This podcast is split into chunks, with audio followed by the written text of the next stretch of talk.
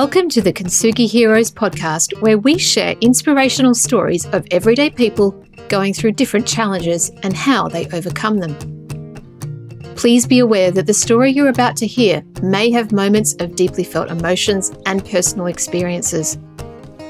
If anything you hear has a triggering effect, please reach out to someone who can help keep you safe.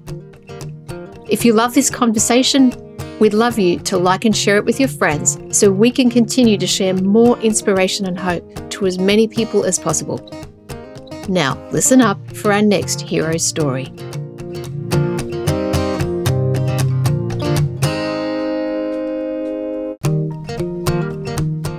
My conversation with this next guest, it was just incredible. I was so blown away and grateful that Sophina Placencia agreed to come on to Kintsugi Heroes and share with me her story of shock, actually. A beautiful girl who grew up with a mother who ran a non profit business. And Sophina was brought up and trained and taught all about that business. She had her own life, her own business interests, and she was a very determined young woman. She ended up taking over that business and running it. And in her youth, I guess, in her wisdom, she knew she needed to le- learn a lot more about how to run the business. And unfortunately, trusted too many people. The wrong people in the organization took advantage of her. It ended up, course, costing her her job and her livelihood because she ended up having to go to jail because of the actions of those that were in her team. And she shares that story of being in jail for a year, how it changed her life, the inside mechanics of, of survival and what it got down to, you know, what was valued whilst being in the jail, and then how she took that and all the lessons outside when she came out and how her life had changed and then what she's done ever since. She's so smart, she's so energetic, she's very purposeful, and now she continues to help businesses who are purposeful, that are non-profits, and she does that through an organisation called Mission Money Assets. She was just a delight. I was really honoured to have her on the show. I know you'll enjoy this as much as I did. Without further ado, this is Sophina Placencia.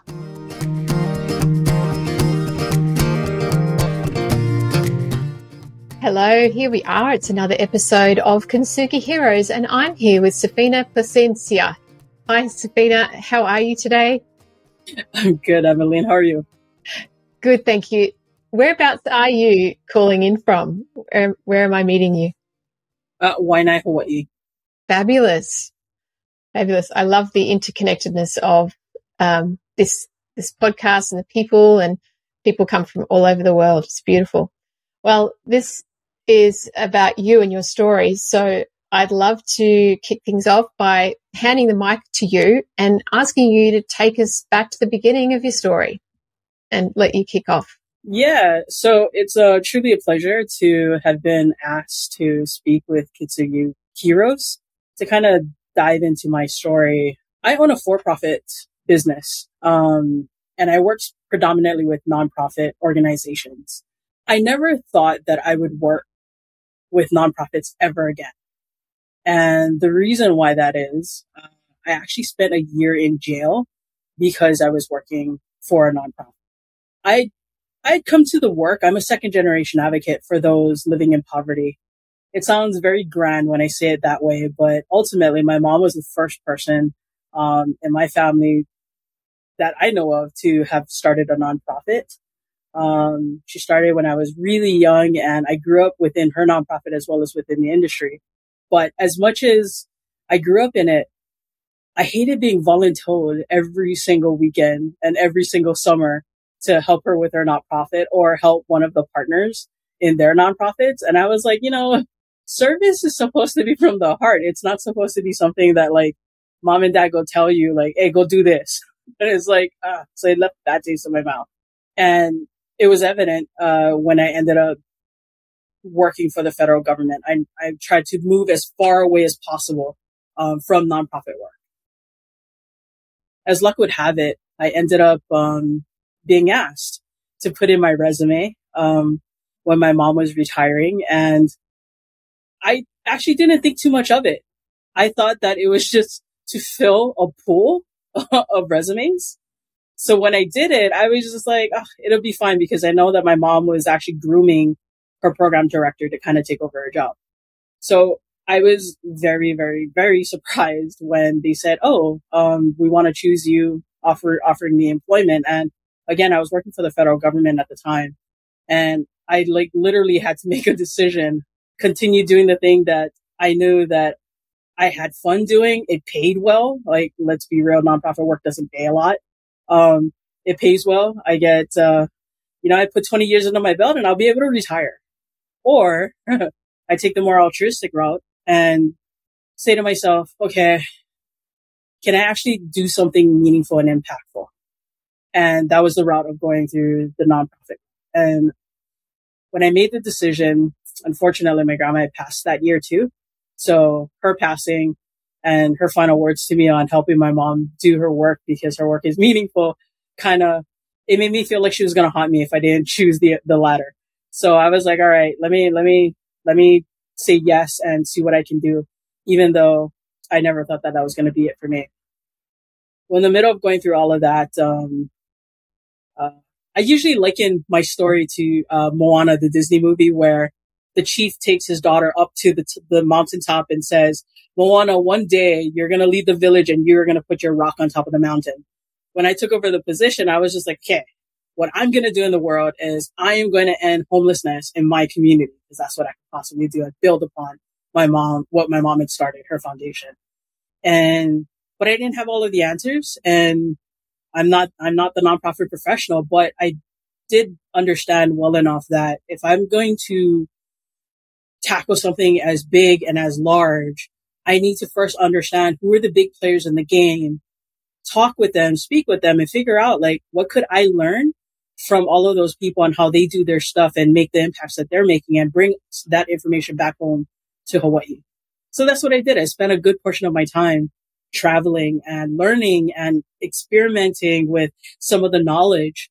Whilst I was doing that, I didn't realize the people I left to run the day to day while I was traveling were doing some very nefarious things that led me to going to jail. And when that had happened, it made me, it made me rethink through all of my, my original reservations about getting into the nonprofit industry that, you know, I love the, I love the service attitude. I love the work that nonprofits do, but one, it's a cutthroat industry because funding pots are so small and people don't get paid enough and there's just so much need. And so when I realized that nefarious things were happening with under under my very nose, it was like I can't trust people, you know, and it brought all of that back up, all of those original reservations kind of back up. And so I was like, oh, crap. But going through that period, you know, before this interview, I was actually like really, really thinking through all of the emotions and all of the things that I was kind of going through when I was told that I was being investigated. I told myself, like, it'll be fine. They're to know. Like, if they're to, the investigators, the attorney generals are to know, they're to look and they're to see that I had nothing to do with it. Um, and then I remember being pulled into the attorney general's office with their lead investigator and, um, he was like, I'm so glad that you came in. Um, I'm glad too. And I told him, I'm glad too, because finally I've been saying I want to, I want to give my side of the story because everybody else has been interviewed but me. I was naive. I was super, I took over the organization when I was 24. When everything happened, I was like just budding 30. Um, and when he started reading me my rights, I was like, whoa, wait a minute. Like, I've seen enough crime dramas to kind of understand that if they're reading me my rights, then they think they have something on me and I don't know what that is. And so it's like, no, I better go consult with an attorney. But I didn't have any money. I was in servitude to my, to the nonprofit. Uh, I didn't make a lot of money and I did a lot of hard work and I didn't have anything to show for that when I was going through this go go through this um this investigation, and so I ended up I ended up having to take a plea agreement because I didn't have money money to go through trial. In between getting told that I was being investigated, um, re- being read my rights, going to jail. My mom had actually passed away. And so it was a horrible time, but it was also really good. I hate to say it this way, but it was really good because she bled for that organization. Starting it up on her own. Well, not really on her own, but she was the brain, she was the mastermind behind starting it up and galvanizing people to help support it and build it up to a mid-sized organization. So by the time she passed, it was kind of like a breath of relief only because I didn't want her to see if things were going to go south and I go to jail or if things went south and the organization closed. So it was, it was a no win.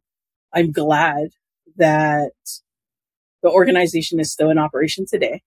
The people that I ended up training to take over my job when word came down that I was, that, uh, it, the situation was going to be investigated. I already had started planning, um, my, my succession and I'm so glad that the organization is run and the people that I trained are still there. They're still in leadership positions. And so, um, my mom's legacy lives and I started out my for profit thinking that it was going to allow me to get away from nonprofit work. But here I am again supporting nonprofit clients. And I think it's because service. That, that's what it boils down to. I went through a really tough time going through trial, having to take a plea agreement and say that, yeah, I had a hand in all of it when I know that I didn't, but it taught me a lot of lessons. And I mean, I kind of laugh about it now only because it's kind of like, what other nonprofit administrator, mid-size, um, has, has experience managing mid-size organizations? What other nonprofit administrator has the experience of doing that? Plus being on the opposite side of the, the coin where I get to live as one of the clients that we serve day in and day out by having a mandatory vacation in jail. I'm a firm believer that it's the way that you approach things that determine whether or not you're going to uber struggle with things. I approach going to jail like it was going to be my mandatory vacation and allow me to think uh, and allow me to focus on the things that I know that I neglect because I'm such a workaholic. Um, and so, yeah, Wow. Um, I've got questions, Sophina. the first one it, that came to mind was you've shared a lot there and such a powerful story and, and there's a lot there. When you first realized that something was wrong with these people doing some nefarious activities and that you were going to be, you were going to be found out, what did you feel? Um, and how did you respond to yourself and to others around you? Yeah. So I, how did I feel? Oh my gosh. Um, so I was already asking for a lot of stuff, um, in terms of reports because things just weren't kind of adding up. Um, I was being told, um, this was also at the height of, um, just economically, the state as well as the federal government was going through some financial turmoil. Um, there was a there was a financial crash in 2008 that the U.S. experienced, and of course, it affected global markets. But that was just the start of uh, a systemic problem, and it trickled down to the state of Hawaii. And when it trickled down to the state of Hawaii, and they were trying to budget their their they were trying to balance their budget, um, nonprofits got affected because let's face it, a government contract is a golden egg for any nonprofit. And so when I kept being told by my, my staff that, oh, you know, um, it's because of that, the, the things that were happening, um, funding wise in the state. That's the reason why we may not be able to cover payroll or we may not be able to pay this particular bill to a vendor. I was like, but we've been doing fundraisers, but we've been doing, we've been bringing in money. Like, I don't understand how we're not solvent. I'm not understanding how we're running out of money. And so I started asking the questions. I started asking for more reports. And finally, just one day, I went into an office. I went into my, the, the second office. We had multiple sites. So I went into a separate site and that's where we house all of our books. And I came across, um, our financial statements and our bank statements. And I was like, wait a minute. What are some of these, these things? And that's when I found out. And when that happened, I was pissed. Um, words cannot explain how pissed I was. Like piss is a really good word that encompasses a lot. Um, but I was also scared because it was kind of like, shit, we get a lot of money from our contracts. That money is no longer there. It's just a matter of time before staff complains that we have to go through a pay lag or our clients complain because we're not able to fulfill on some of the services because we need to pay out for vendors to do some of the things. And it was a time of, gosh, it was a time of high stress and a time where not only was I pissed and I was scared, but it was a time where I lost trust in everybody, including myself. And so it was painful.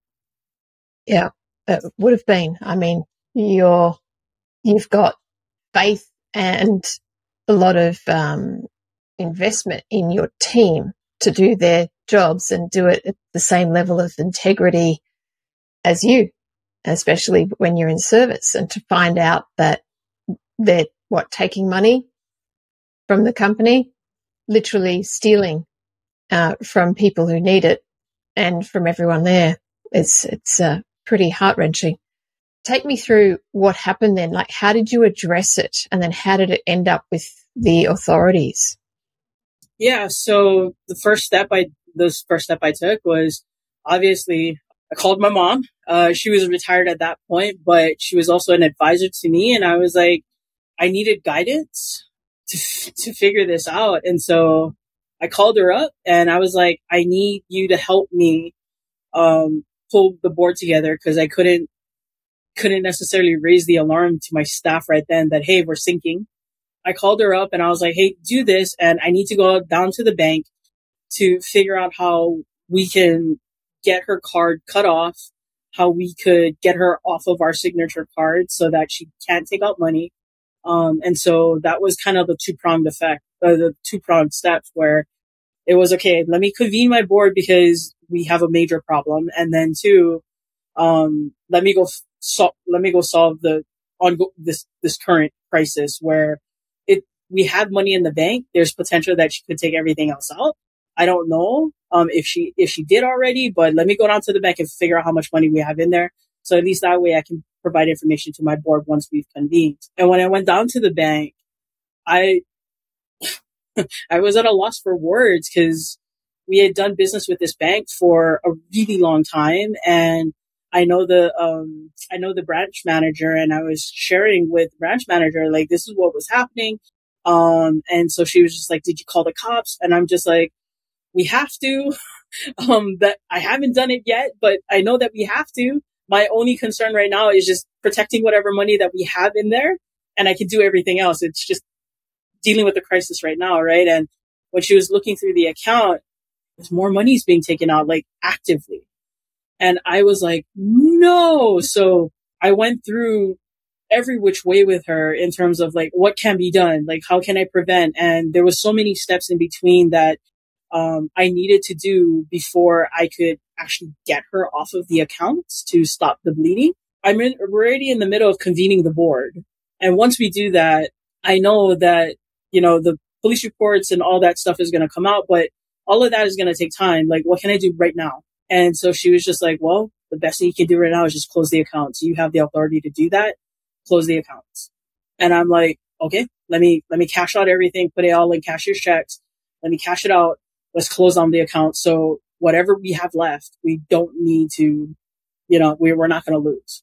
And then went back to the office, called the police. That was the next step and then called to see where where we're at, um, in terms of convening the board. And in the middle of that, my mom had come to the or to to the office and to kind of I, I got to show her what I was looking at and maybe she could make heads or tails in terms of like, am I overreacting or am I seeing what I'm seeing? Right. And so she was just like, no, you're not overreacting. You are seeing what you're seeing. And then I told her, okay, what do we do? You know, um, we have to go call out, not just the board, we have to go call our contractors. Um, and so she goes, let me go ahead and take care of that. And so I know that all of our state contractors were notified, including at the time, um, because of all of the, all of my traveling and bringing back all of the knowledge I was gaining, I was gaining exposure as kind of like the, an expert within the field. And so I sat on government task force. And so one of, one of the people that also got notified was a governor's liaison to let them know that this is what's happening with our particular organization. And that was, um, that was in 2000, 2009, 9, 10.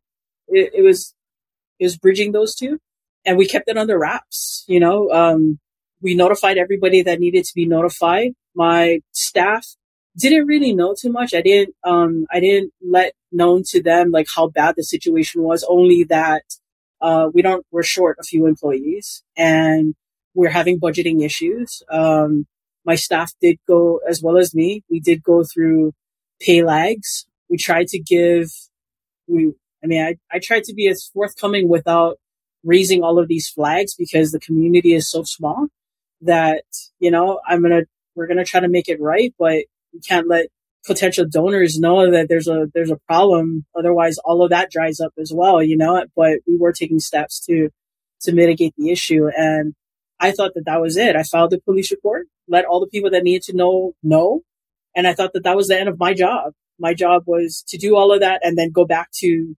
operating less staff. And about five years later, well, four, close to five years later, I receive an email. It was, it was an anonymous complaint that was addressed to the attorney general's office, to all of our media outlets, our state contractors. The statute of limitations was running out on the person that I filed the police report on and that there was fiscal misdealings happening in my organization. Um, and so that started just a whole barrage of things that had the attorney general, attorney general could not ignore. And so that's what really sparked the true beginning of the end for me in, in the nonprofit. Um, and so, yeah. Wow. Um, so it took a while. T- can you explain, uh, what the statute of limitations means? Uh, because a lot of listeners wouldn't understand that because it's an American, uh, for sure thing. And, um, and tell us also what happened to the girl, the, the one that actually took the money. Yeah. So, um, uh, in the U.S., uh, of course, we have all of these laws, right? Um, in Hawaii, uh, or at least on, in Honolulu County, um, there's a statute of limitation that's there's a there's a law there's a rule that says um, if somebody cannot be charged within a certain period of time, then those charges get dropped automatically. And so that's what the statute of limitations are. And for Hawaii, for for a crime like this, it's five years this was coming up to the five year mark. And unbeknownst to me, because, you know, I filed the police reports, I expect the police to do their job.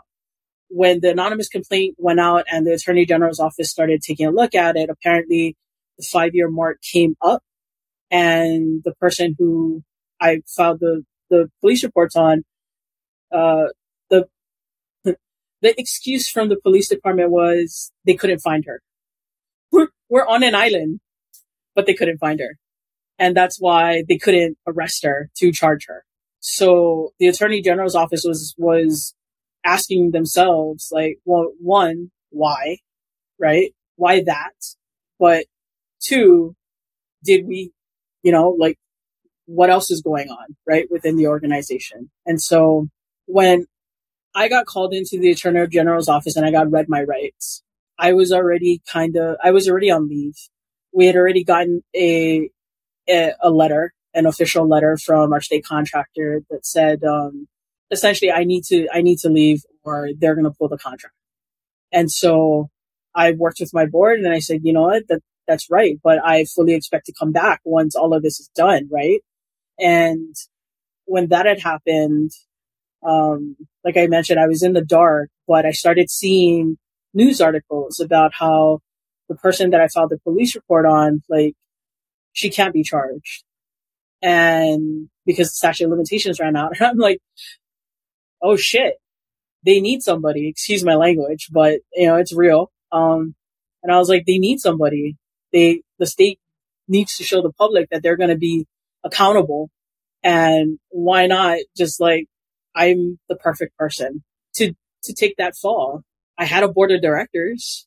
I don't know how it's easy, right, to have your highest paid employee be like, well, she's the one with the daily operational decision making. So it, it was just one of those. But what I found out after I had spent, gosh, so many years going through going through the the court system and then having to spend a year in jail and then finally coming out, I found out that the attorney general took up the case against that previous employee all the way up to the Hawaii State Supreme Court to argue the fact that she should still be able to be charged because the state didn't find out until that anonymous complaint rather than five years previously when I officially notified them that something was happening. And so the state of Hawaii, the Supreme Court said that, yep, she can be charged.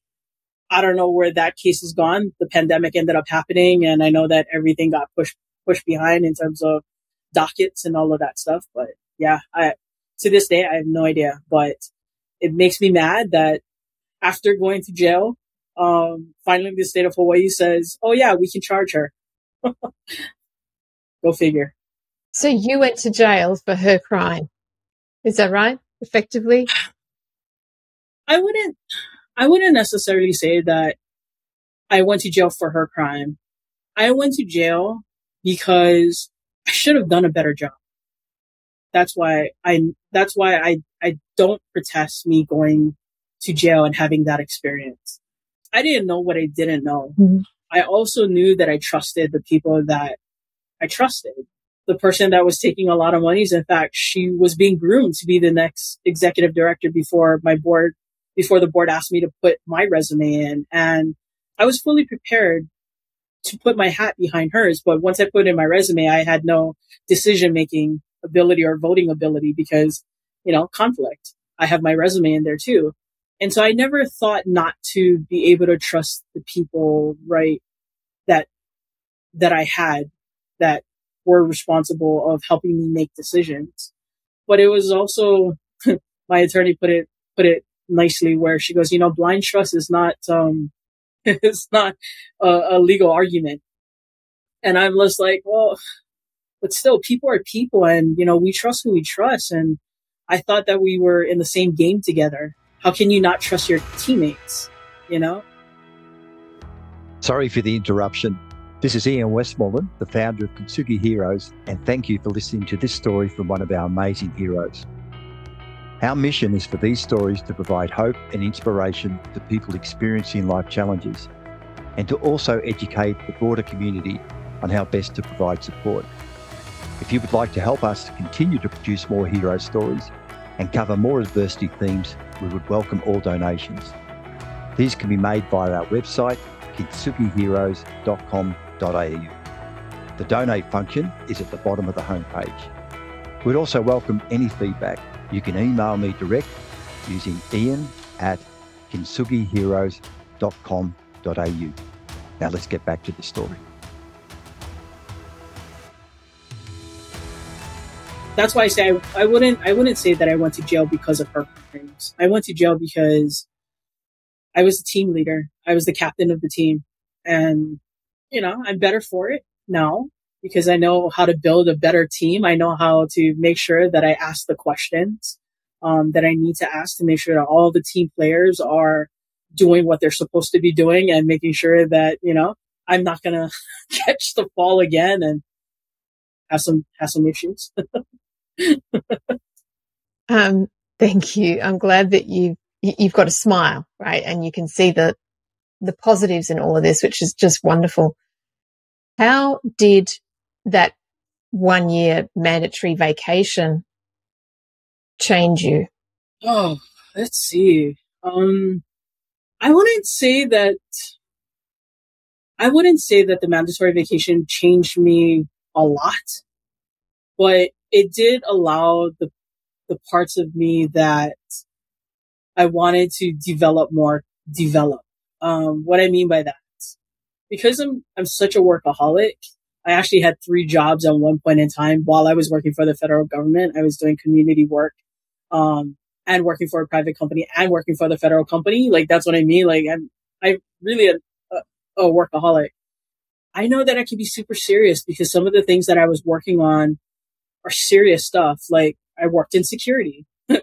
don't joke around about security, right? And so, but I knew that, um, even with my friends, a lot of them would be like, you're so serious. And I knew that that was a, that was an area that I really wanted to develop for me. And so when I was on my mandatory vacation, I was just like, well, okay, you know, um, let's let's be optimistic and let's try to develop these skills instead of being known for Sophina very stoic and Sophina very serious. Like, let's let's explore Sophina, Sophina a character, right? And quite literally, like I, I, I've had a lot of days in jail where I just laughed until I cried, and there were a lot of times where things were really bad and it was laughter that kind of got me through. So I wouldn't, and that's why I say I wouldn't necessarily say that I, like jail changed me a whole lot. They, it just, it just helped me develop the things that were already there that just needed light or space to be able to develop. And I made some pretty good relationships with, um, with the people in there. Um, and yeah, uh, I'm just, yeah, like as I as I'm sharing that, I, I'm seeing some of their faces and I'm seeing some of the some of the situations that has happened, and know, it still makes me laugh to this day because I'm like, people are people, and they're so funny and they're so fallible, and it's like if you can't if you can't laugh about our, our little our little um our little the little nuances that make us us, like oh gosh.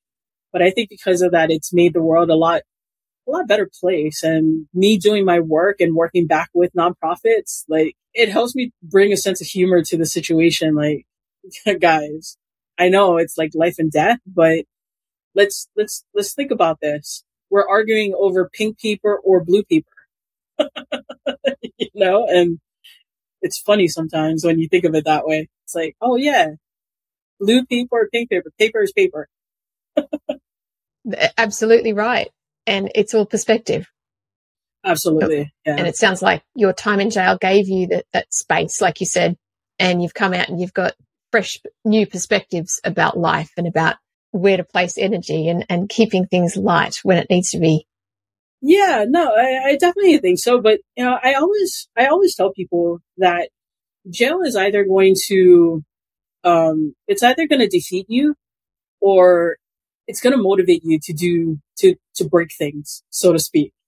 Um, it's gonna it's gonna help you firm up your resolve, and that's what I mean about break things. And so, when I was in there, like as much as I, you know, I took the perspective every single day to be grateful for something. I wrote a journal every single day um, to be grateful for something, but not every day was was like that. And there were times where I saw the injustices and the things that I knew as a service provider, like there are organizations, there are people out there that have been trying to help, but the people in here are just not getting. And it's just oppression by the system, so to speak, right? And it wasn't just the service providers that were falling short, but it was also like our jailers were super falling short. And there were so many moments of abuses that it was like, I remember the thing that firmed up my resolve about how when I get out, I'm going to start, I'm going to restart my for profit company, my marketing company, and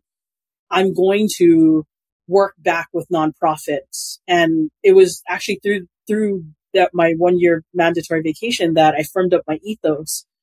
The ethos is I'm passionate about helping the people who are passionate about helping people.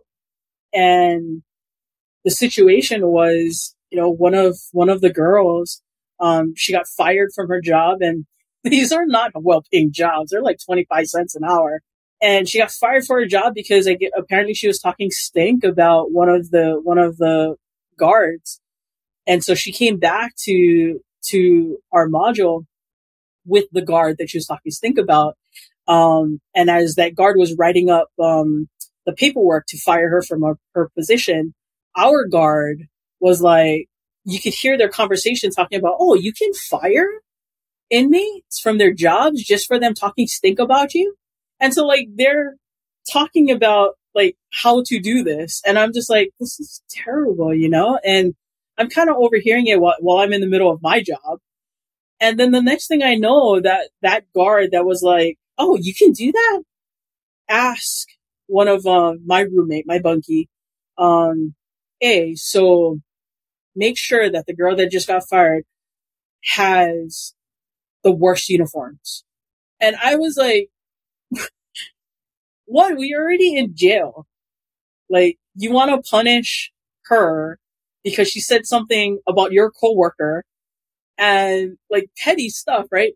She said something bad about your coworker. And now you're saying to my bunkie who has a job that will not say no to the guard, right?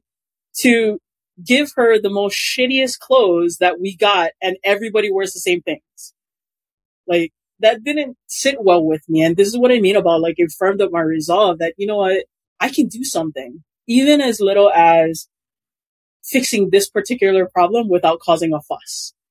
And so what I ended up doing was making sure, um, cause I was in charge, I was a module clerk.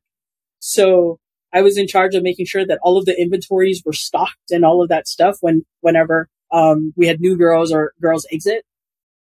So I made sure that we requested new stuff, new, new clothes to a point that all of the tattered and old and overused uniforms eventually came, got out of our inventory and only new stuff was in our inventory. And it made me kind of smile and chuckle where when we were out at our, at rec and I could hear the two guards because we had two female modules in our jail. Um, I could hear the two guards from the separate modules kind of talking to each other. And they're just, the guard for, for my module was like, Hey, you notice a difference between our girls? And so the other guy was like, no, what difference? She's like, you know, the girls from my module, they look, they look a lot better than your girls. And so I'm kind of chuckling to myself because I'm hearing this conversation and the other guy goes, what do you mean? And so she goes, I don't know. I don't know. It, it just kind of looks like our girls look better than your girls. And here I am chalking it up to, it's probably because the uniforms are a lot more pressed. You know, they're, they're better, um, than all of the other ones. And, you know, unfortunately, all of that tattered uniforms has to go somewhere. and unfortunately, it goes to the other module. And so, yeah, that's what I mean about like that. I, I think that story just kind of encapsulates bringing out that humor, humor, optimistic side to me, but also it encapsulates firming up resolve. I could have just said, no, you know, like, shit, I, I should be afraid to lose my job because they're looking for ways to fire people from their jobs. Instead, I was like, no, no, no, let's go. Let's, let, let's, let's try to see if I can fix this. And I'm going to do it legally, you know, like I'm in charge of this is what I can do in within the, with, within the little authority that I've got. I can, I can manage the inventory. And yeah, so I thought that was the funniest conversation, but it made me feel good, you know? See, even at the lowest of low points, you can still learn, you can still have fun, and you can still grow. Absolutely. Absolutely. And I think it's when we have those low points, right? It's when we have those low points in life, regardless of whether you're in jail, you're in your, you know, your luxurious house, but, but it's the emotional low points and the environment we're in. And when we have those, they are the moments that really test us, don't they? Absolutely. Yep. Absolutely. And it sounds like you got through you're obviously a very tough person and you got through and it's made you a hopefully, and I, from what I can tell, a more rounded and open, balanced person. You're smiling, you're laughing about it. You've got perspective. You've got gratitude. Hey, you were doing a gratitude journal in, whilst in jail when you were put there for something that you shouldn't have been put there for, even though you acknowledge the reason why you were there. Yeah, absolutely. You know, there's that, there's an old adage that says, you know, what doesn't kill you makes you stronger. And it was going through those experiences that I had a tangible, I had tangible examples to kind of look back to and be like, yeah, those, those moments, those experiences could have totally killed me. It could have, you know, it could have definitely redirected some of my energy, some of my passions, it's the passions that, that like I care about, you know, and and coming out was was even more difficult because I had to start over again. And how do you start over again now with a criminal record? But you know, and it and it was and it was a weird time because it was also going through that and seeing and feeling, seeing and feeling the strength that I had as a person, as an individual, and then coming out and have to redo it again because, you know, that was a structured environment. And now I'm just like, oh, there's the whole world now, like so many options as opposed to in there, I only have like a few options. And it's like, okay, well, how do I do what I got knowing the limitations of what other people perceive as limitations? For sure, I could have easily gone and got a job at like a McDonald's or fast food because barrier entry is low and typically those are really good second chance opportunities. But that would have been a waste of some of the knowledge and some of the experiences that I had. And however, if I go for the positions that I could really flourish and I could really like help other businesses make an impact with, like those jobs, it's always the it's always the background history that's going to prevent me from from qualifying. And it was just like, oh, why? But I was just super fortunate that the people who know me while I was going through everything and the people who know me leading up to me going to jail, um, they stuck by me and they supported me and I continue to have their support today. Even though I wrote, e- even though I've become a, a whole, a well-rounded person and a strong person, I, I wouldn't have been able to do it without my, my support network. And, you know, these are, these are friends, you know, that didn't need to, but a postcard, you know, while I was in jail, checking up on me post jail, um, and just seeing like, how am I doing? You know, that meant a lot. And that's what contributes to finding a path, Fi- not really finding a path, but finding a, finding the strength to take a step on that path. Couldn't agree more. Couldn't. That's, yeah, absolutely. It doesn't matter what the adversity is, you know, it doesn't matter what we're going through. It's having, having that support network that really does get us through. And I like the way you put it, finding the strength to take a step. Yeah. Yeah. There's a lot of people that have a hard time with it. Absolutely. Um, we're getting to the end of our, our, our time together and I've got a couple more questions for you.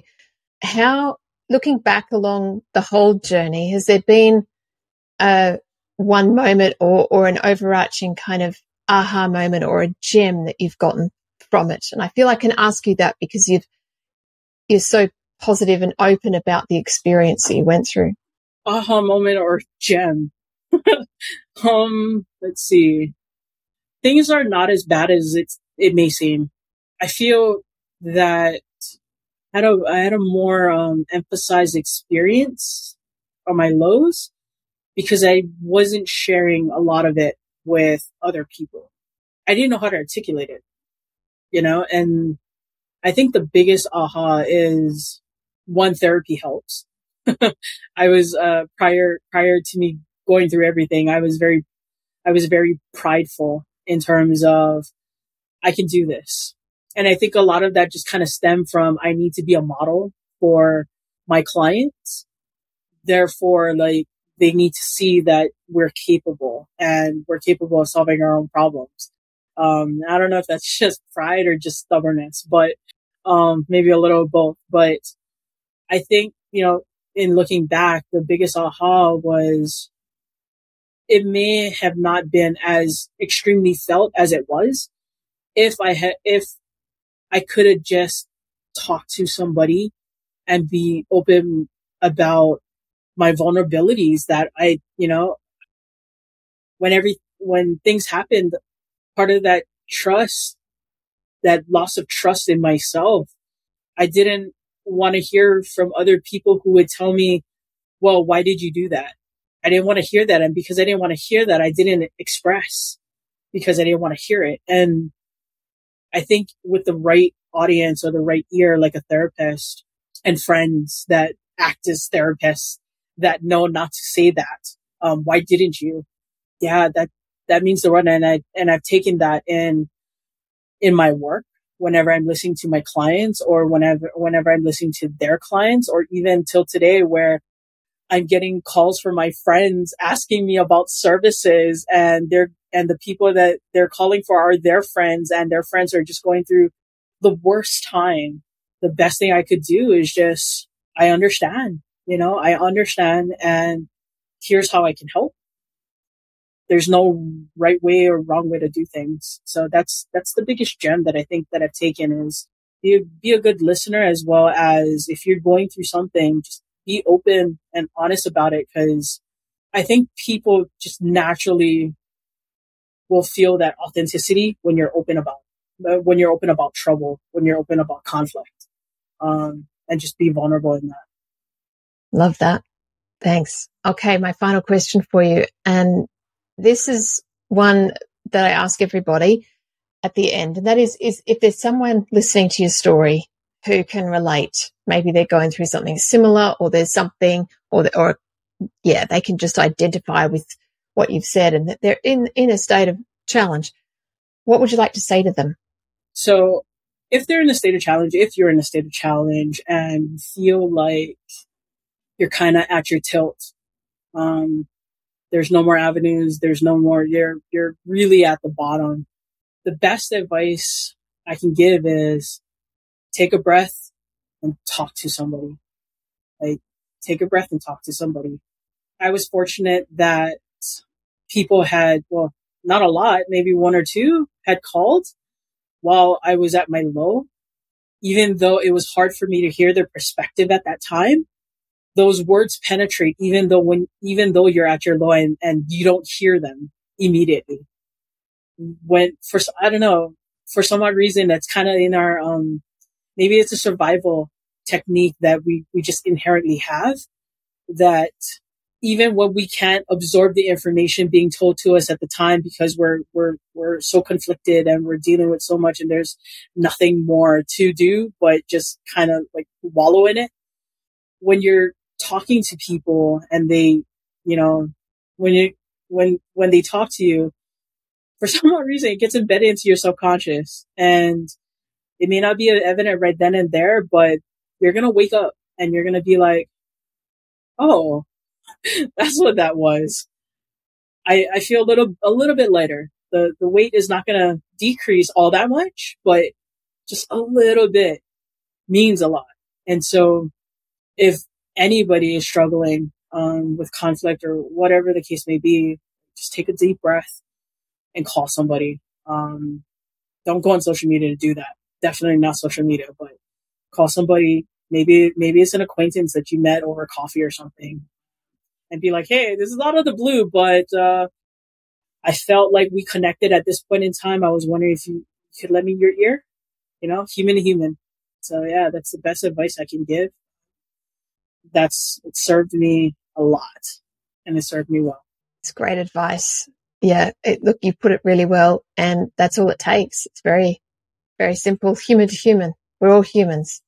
We've all been there at different times, you know, in the, in those periods. And it's important to be able to reach out. Absolutely. Absolutely. Like, gosh. yeah, let me take that in. Um, I just want to thank you for sharing your story today. Um, you're a brave lady. You've been through a lot and uh, I, have chuckled along the way where, as you've been sharing the story and how the universe keeps bringing you back to the nonprofits and service. And you obviously have a lot to give and you're doing, I know, look, I'm, for those that are listening to the audio, she's shaking her head and, you know, oh, now she's laughing. But you're there for a reason and you're doing good and you're doing amazing given what you've been through. So full, full salute to you. Um, and thank you. Thank you for coming here, for showing up and for being a, a, a warrioress in a, in a sense with a heart, you know, and that's, I think, the most beautiful way you can approach the world and be in the world. Absolutely. Yeah. Uh, any pain that I think we go through, sharing it can be useful for somebody else. And so thank you. Thank you guys so much. Um, I, I, I don't, I don't like the terms war, warrior or hero or anything like that. Right. Like I'm, it always makes me uncomfortable. Um, I'm just trying to be a person that helps and if I can help by sharing this, my story is, oh, I'm pretty sure that there is a nonprofit or a social entrepreneur out there that not knowing what they don't know may run into the same issues that I have, um, with less support that maybe I had. Mm. Um, oh gosh, it's, it will drive you to drink. um, and, you know, I say that humorously, but also like very realistically, like it will drive you to do the things and just know that like, mm. if I could, anybody can. And whatever little, that sounds very cliche. I think whatever little experiences that we've kind of gone through, other people are experiencing the same. And if you've kind of overcome them or in the middle of overcoming them, just that little step helps. Share it. Share it. Thank you so much. It's been an absolute honor and a privilege today to speak with you. Thanks. Thanks. We hope you've enjoyed this episode of Kintsugi Heroes. Please like and share the show to your friends so we can get this out to even more people. If you have a story you'd like to share with us, please reach out using the contact details below.